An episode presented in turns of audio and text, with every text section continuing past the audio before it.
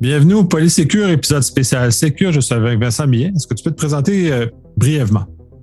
Euh, bien sûr. Donc, Vincent Millette, euh, gestionnaire en, cyber, en risque cyber et membre du conseil d'administration de ISACA Montréal.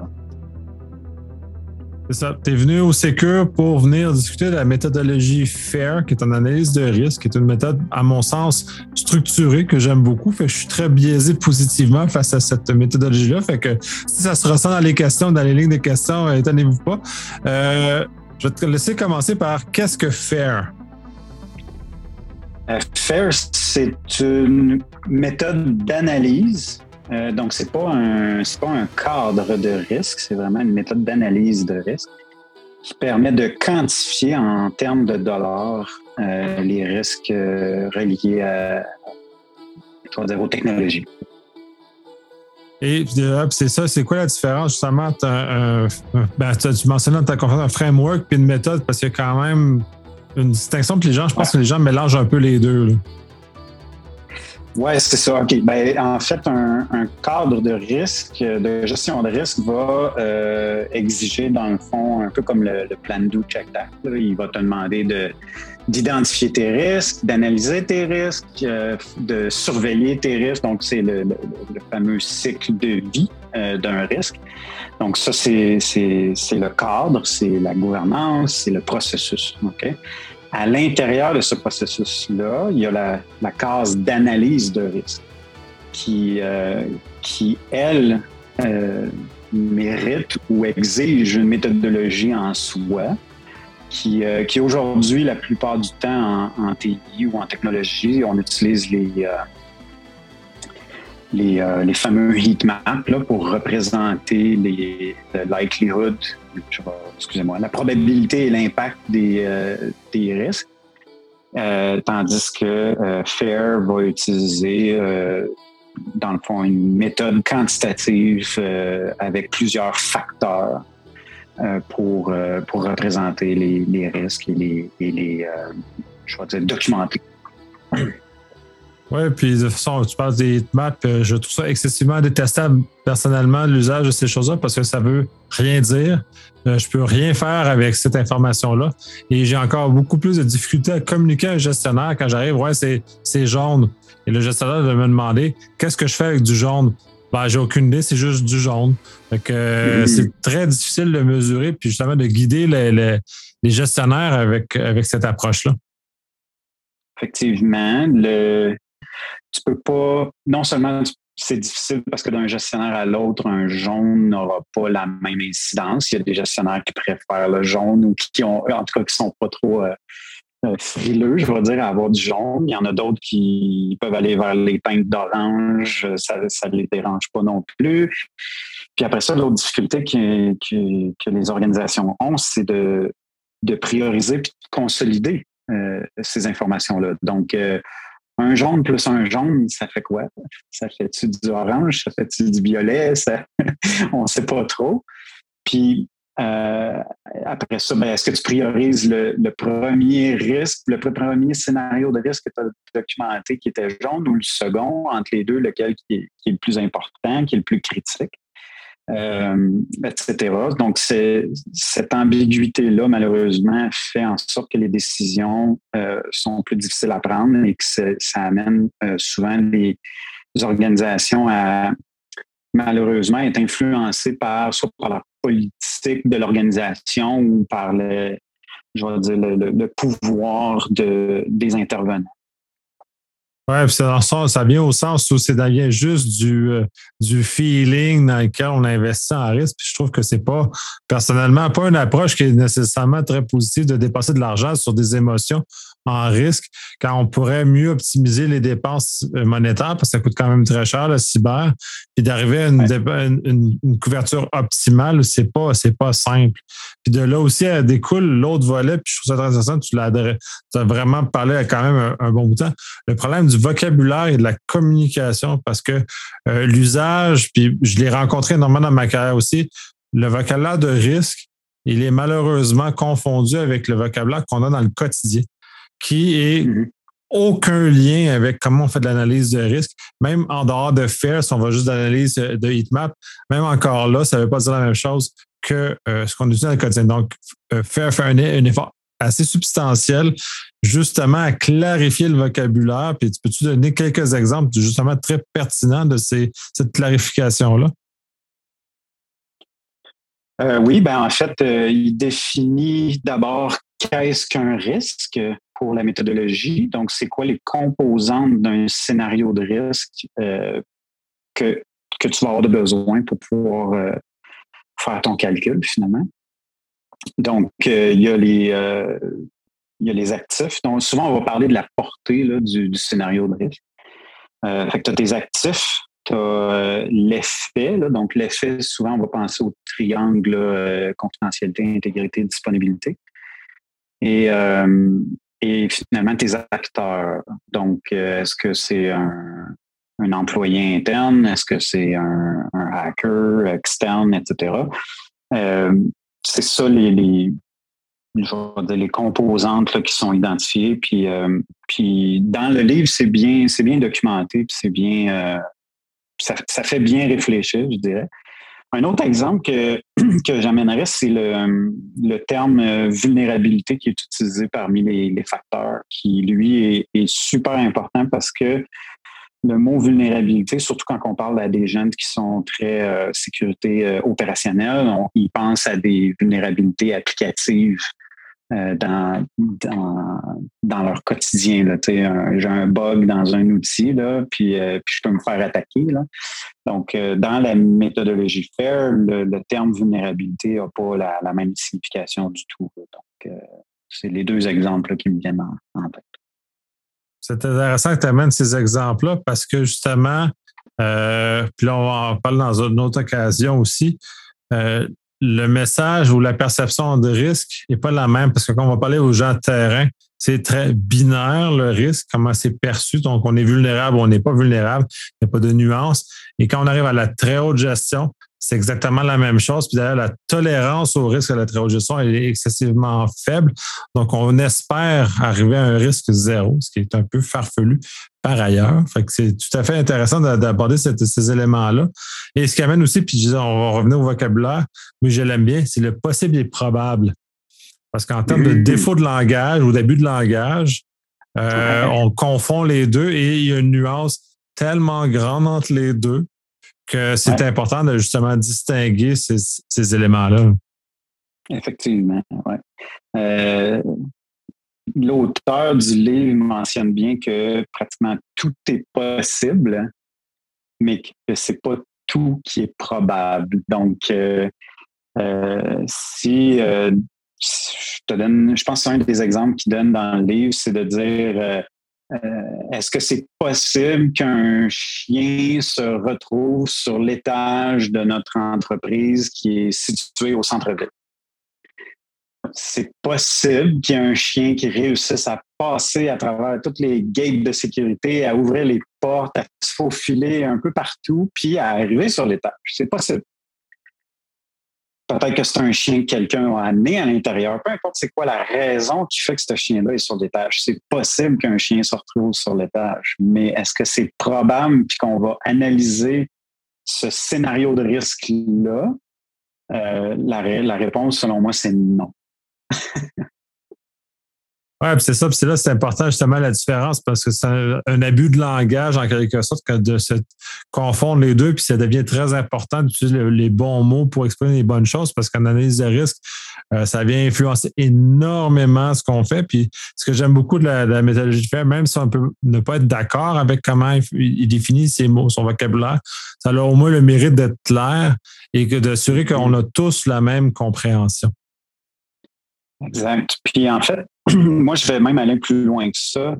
La personne qui s'occupe de faire des ateliers de risque pourrait, en théorie, sans avoir de besoin de donner un cours complet sur FAIR à tous les intervenants.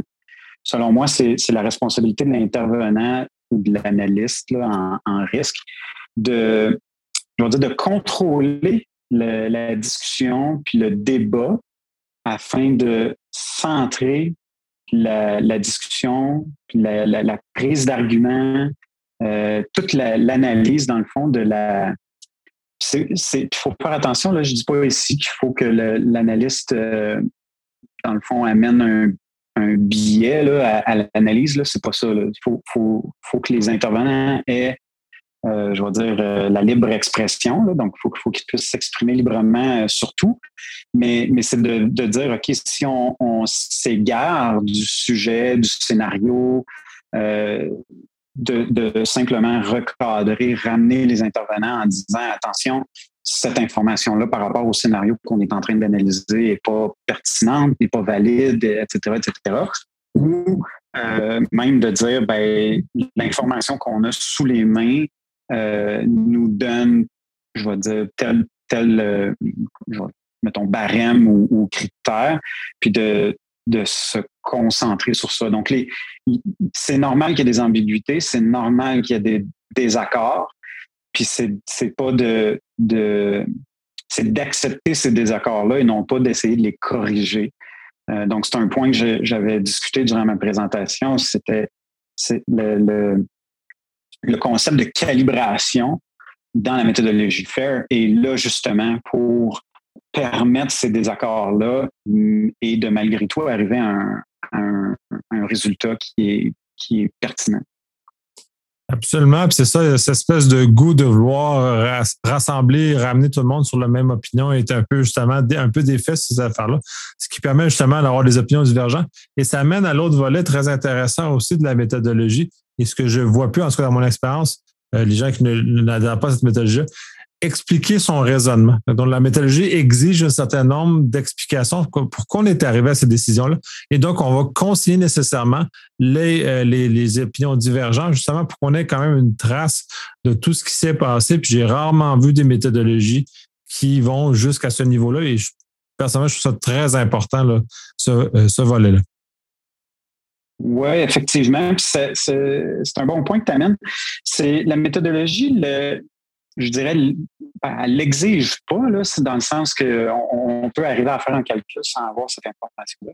Par contre, lorsqu'on va vouloir amener cette. Euh, quand on va vouloir présenter notre, notre analyse de risque, les résultats, que ce soit un conseil d'administration, que ce soit des exécutifs ou des, gestionnaires, euh, si, on n'a pas les détails, si on n'a pas l'information, ben on, risque de ne pas être capable de répondre aux, questions, puis de donner le même contexte. Puis là, à ce moment-là, ça va être les, je dire, les, les exécutifs ou les, hauts dirigeants qui vont nous dire ben, finalement, ton, analyse ne couvre pas ce dont on avait besoin, ou en tout cas, elle ne nous permet pas de répondre aux questions auxquelles on a aujourd'hui à répondre. Que c'est, euh, le, rationnel autour de chacun des, euh, raisonnements euh, de, de, chacune des valeurs qui sont amenées dans l'équation de, la méthodologie font en sorte qu'on peut, je vais dire, qu'un analyste ou n'importe qui qui a besoin d'aller présenter son, son argumentaire soit en mesure de répondre aux questions. C'est tout simplement. Oui, absolument. Puis euh, très intéressant. Là, je backtrack un peu parce que j'ai comme euh, par rapport à, à, ta, à, ta, conférence, puis par rapport à la nature du sujet, euh, puis les, facettes, parce que j'ai un, un, volet, moi, je trouve très intéressant, puis je trouve que la plupart des gens ont de la misère. Un, le volet de présomption, parce que tu avais utilisé l'exemple du, pneu usé. Et celui-là, tout dépendant comment on le met dans le contexte, ça a une, ça a une conséquence. Donc, on fait des présomptions. Puis ensuite, tout le fait qu'on va euh, prendre juste un axe d'analyse, on va dire, OK, puis ça, ça va, ça va avec le pneu aussi. Ben, si le pneu tombe par terre ou si je conduis, puis là, arrête la réflexion quand elle l'a fait. On ne prend pas l'élément dans son ensemble. Exact. Exact. Donc, les, présomptions, comme tu dis, là, les, quand on assume des éléments dans notre analyse, ben ça, ça vient biaiser notre, notre analyse en fait. c'est là qu'on peut se faire challenger. Euh, euh, je vais donner un exemple euh, un peu en lien avec ce que j'avais présenté, mais c'est que si on parle d'une fuite de données, ben, on n'a pas la même probabilité d'une fuite de données par une source externe que par une source interne. Donc, c'est probablement pas le même volume non plus. Donc, est-ce qu'on veut analyser cette situation-là euh, dans la même analyse ou dans le même scénario? Euh, la réponse, c'est non. Puis même que euh, l'auteur de, la méthodologie le dit bien, là, que c'est, pas recommandé d'analyser un scénario avec multiples, multiples, je dire, acteurs avec des contextes différents. Puis, puis en fait, euh, dans, dans ma présentation, j'avais bien mentionné que pour chaque, euh, chaque facteur ou chaque variable de, de du calcul, de la méthodologie, de, de toujours répéter dans la question, hein, parce que pour, euh, pour, arriver à des, valeurs pour chacun des facteurs, il faut se poser des, questions. Quelle, quelle, est la probabilité que quelque chose se produise? Combien j'ai eu d'incidents ou de, failles ou de, de, tel, événement dans la dernière année, etc., etc. Donc, à chaque fois qu'on se pose la question, euh, l'auteur recommande encore une fois de, répéter le scénario pour s'assurer que nos intervenants sont vraiment centrés, cadrés sur le scénario qu'on est en train d'analyser pour pas le perdre de vue. Parce que trop souvent, dans les analyses de risque, on finit par, euh, dans les discussions, là, il y a des gens qui vont finir, c'est pas par méchanceté ou quoi que ce soit, je pense que c'est la nature humaine. On va finir par Ah ouais, mais il est arrivé telle affaire à un moment donné, puis là, on, on s'en prend une tangente qui n'est pas reliée au scénario qu'on est en train d'évaluer. Donc, euh, ça, je pense que c'est un des, critères bien importants ou en tout cas un des, un des trucs, dire, un des trucs de l'auteur pour s'assurer qu'on ne développe pas ou qu'on n'assume pas euh, des informations dans notre analyse. Oui, puis de toute façon, pour tous ceux qui sont habitués de vivre dans des rencontres, dans des grandes corporations, vont comprendre que ça prend une, poignée de fer pour mener une rencontre, donc ça prend une poignée de fer pour assurer que l'analyse de risque, ça n'aille pas dans des directions qui sont non voulues. Fait que c'est tout à fait les mêmes astuces peuvent être utilisées dans les, dans les deux circonstances. Euh, dernier point. J'irais même un peu plus loin, excuse-moi de t'interrompre, j'irais même un peu plus loin en disant la personne qui, qui chapeaute l'analyse en réalité, elle devrait arriver à son à l'entrevue ou au, je veux dire au pas une entrevue, là, mais à, voyons, à l'atelier de risque, elle devrait arriver avec son analyse quasiment préfaite, dans le sens que on devrait déjà avoir identifié premièrement, ben, c'est qui qu'on va inviter à cette rencontre-là, -là, c'est qui qui peut nous donner les informations pertinentes.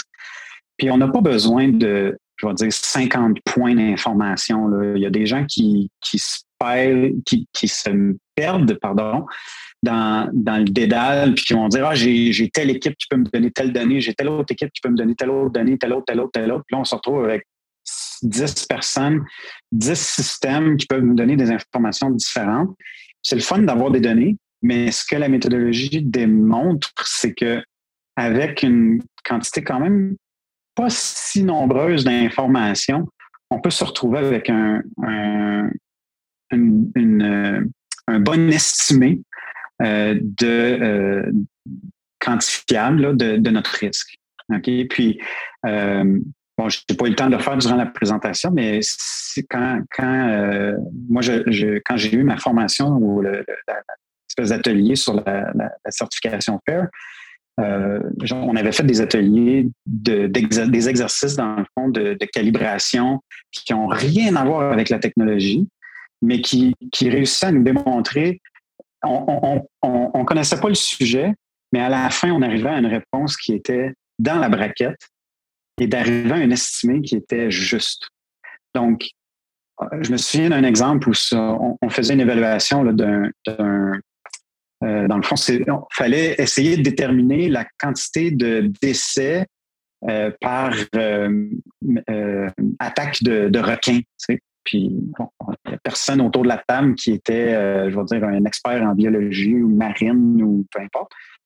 Et euh, simplement, en ayant des, échanges, des débats entre nous, on, a réussi à dire, ben, on pense qu'il y en a plus, il n'y en a pas zéro, mais on, se dit, il n'y en a pas non plus un million. S'il y en avait un million, on, parle, on en parlerait beaucoup plus aux nouvelles que, les requins dans l'océan, c'est dangereux, etc., etc. Donc, on a fini par calibrer notre estimé et arriver à un chiffre, ou je devrais dire une échelle, qui était exactement dans la braquette euh, on, peut googler aujourd'hui euh, combien il y a de morts par, attaque de requin. Puis, on a les, données statistiques, là, mais euh, fait qu'on avait fait des exercices comme ça. C'est la même chose avec les, risques technologiques, en fait. On n'a pas besoin d'avoir toutes les données pour arriver à, un estimé valable. C'est le volet de calibration de la méthodologie que je trouve très intéressant, justement parce que ça nous amène sans être des experts nécessairement dans un domaine très spécifique, de réussir à évaluer un risque, évaluer des données qui, malgré tout, ont un résultat qui est quand même proche. Puis justement, tu parlais de, de, d'éléments. Puis c'est là justement un des dangers que la, la, méthode dit, c'est de ne pas arriver avec un chiffre exact, c'est d'arriver avec toujours des fourchettes de choses parce que ça ne sert à rien. Ce n'est pas utile à la méthodologie, à l'évaluation du risque d'arriver avec un chiffre trop précis parce que c'est pas ça le but. On est toujours dans des probabilités, toujours dans des échelles, dans des fourchettes de, de risque. Exact. Puis on a toujours, encore une fois, quand on parle de risque, on a tendance à toujours penser au pire. Donc, on a souvent tendance à, exagérer la perte.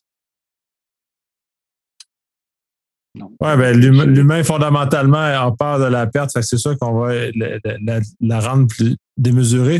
Puis justement, il faut, réussir à être capable de façon d'évacuer le subjectif de ce qu'on fait, tout en sachant qu'on ne peut pas l'évacuer au complet de toute façon. Exactement. Moi, je me souviens, euh, puis en fait, il y a un article sur le site de, du Fair Institute qui a été, euh, qui a été publié dernièrement. Euh, peut-être peut-être un mot ou deux, euh, qui disait ben l'analyste ou euh, la, personne disait ben dans son article qu'elle a utilisé la méthodologie FAIR pour essayer de puis là, je, je veux pas, je, vais essayer de, peser mes mots ici. Là. Il y avait un auditeur interne qui avait soumis un, une observation à l'effet qu'il y avait un grand risque dans l'organisation sur un élément, je ne me souviens plus lequel, mais c'était pas, pas pertinent. Et euh, dans le fond, le, professionnel en risque a tout simplement utilisé la méthodologie FAIR pour dire à l'auditeur, ben, OK, je, t'entends, oui, c'est vrai que c'est un risque, mais on ne le considère pas élevé pour telle, telle, telle raison, puis voici notre évaluation, comment nous on le voit. Et euh, selon notre méthodologie, voici comment on veut l'adresser et, euh, et, pourquoi. Et euh, moi, j'ai eu à l'époque, j'ai eu une expérience similaire avec un auditeur interne qui nous disait votre centre de données il est situé à un endroit pas très très sécuritaire, puis il y a des risques que tel événement se produise. Puis là, on était comme ah ok ouais c'est encore là, c'est possible, mais est-ce que c'est probable? Donc, euh, à l'époque, ce qu'on a fait, c'est qu'on est allé chercher des, statistiques d'associations internationales. Dans notre cas, euh, c'était sur des, accidents euh, de, moyens de transport, je ne nommerai pas lesquels. Mais puis on avait la statistique, c'était qu'il y avait à travers le monde, il y avait un accident par je vais dire, localité euh, par période de 40 ans. ça, c'était une moyenne. Fait qu'évidemment, je vais dire, mettons, au, Québec, au Canada, peut-être qu'on n'a pas autant d'accidents parce que nos standards sont plus élevés, etc. Donc, il faut relativiser aussi les, statistiques qu'on reçoit.